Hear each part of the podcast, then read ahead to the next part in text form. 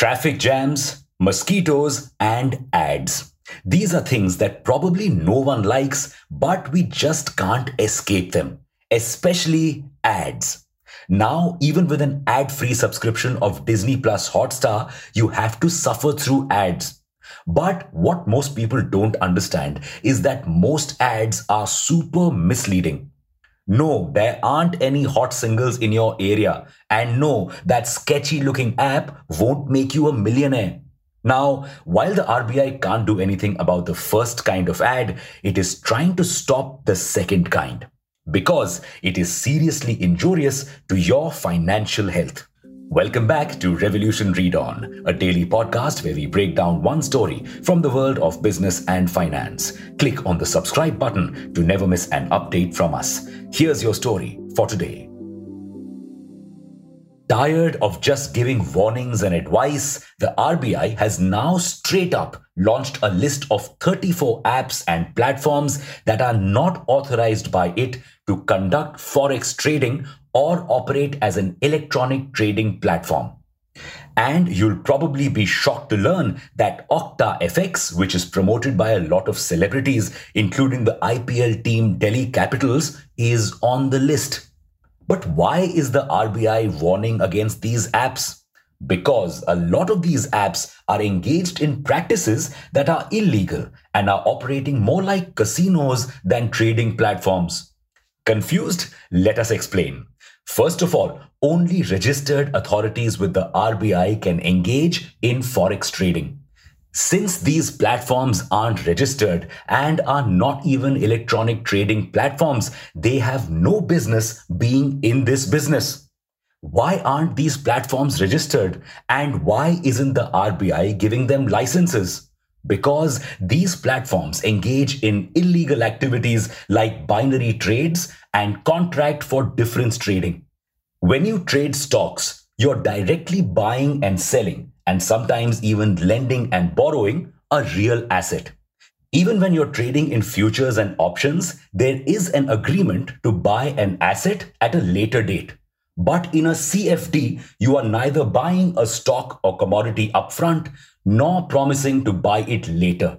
It is simply a bet. Huh? Let us explain with an example. Garima thinks RIL stocks will rise so she makes a contract with the platform X saying that if the stock rises from its current price, let's say 100 rupees, then platform X will pay the difference between the current price and the future price. But if the stock's prices go down, then Garima will pay the difference between the current price and the future price. Situation 1 Stock's price rises to 150 rupees and platform X pays Garima 50 rupees. Situation 2. Stock's price falls to 70 rupees and Garima has to give platform X 30 rupees. To execute this contract, Garima gives 100 rupees to the platform to buy RIL shares at the current price, which is 100 rupees.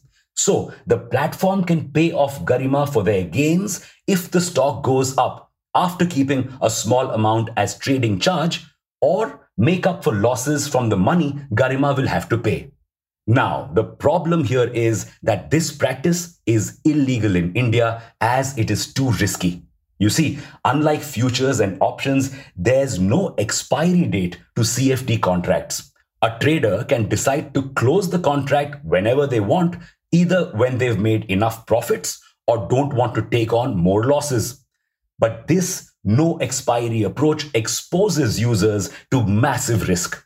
The platform could choose to shut down any day or go bankrupt, and the customers would lose their money. What's more, a lot of these platforms don't even buy the underlying stocks or commodities that customers are betting on.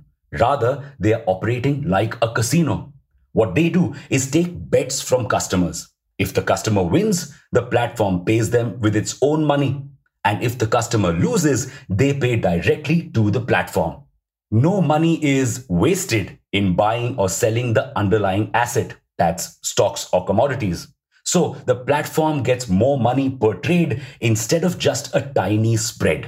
This is often called a binary trade as there's no third party involved, just the platform and the customer.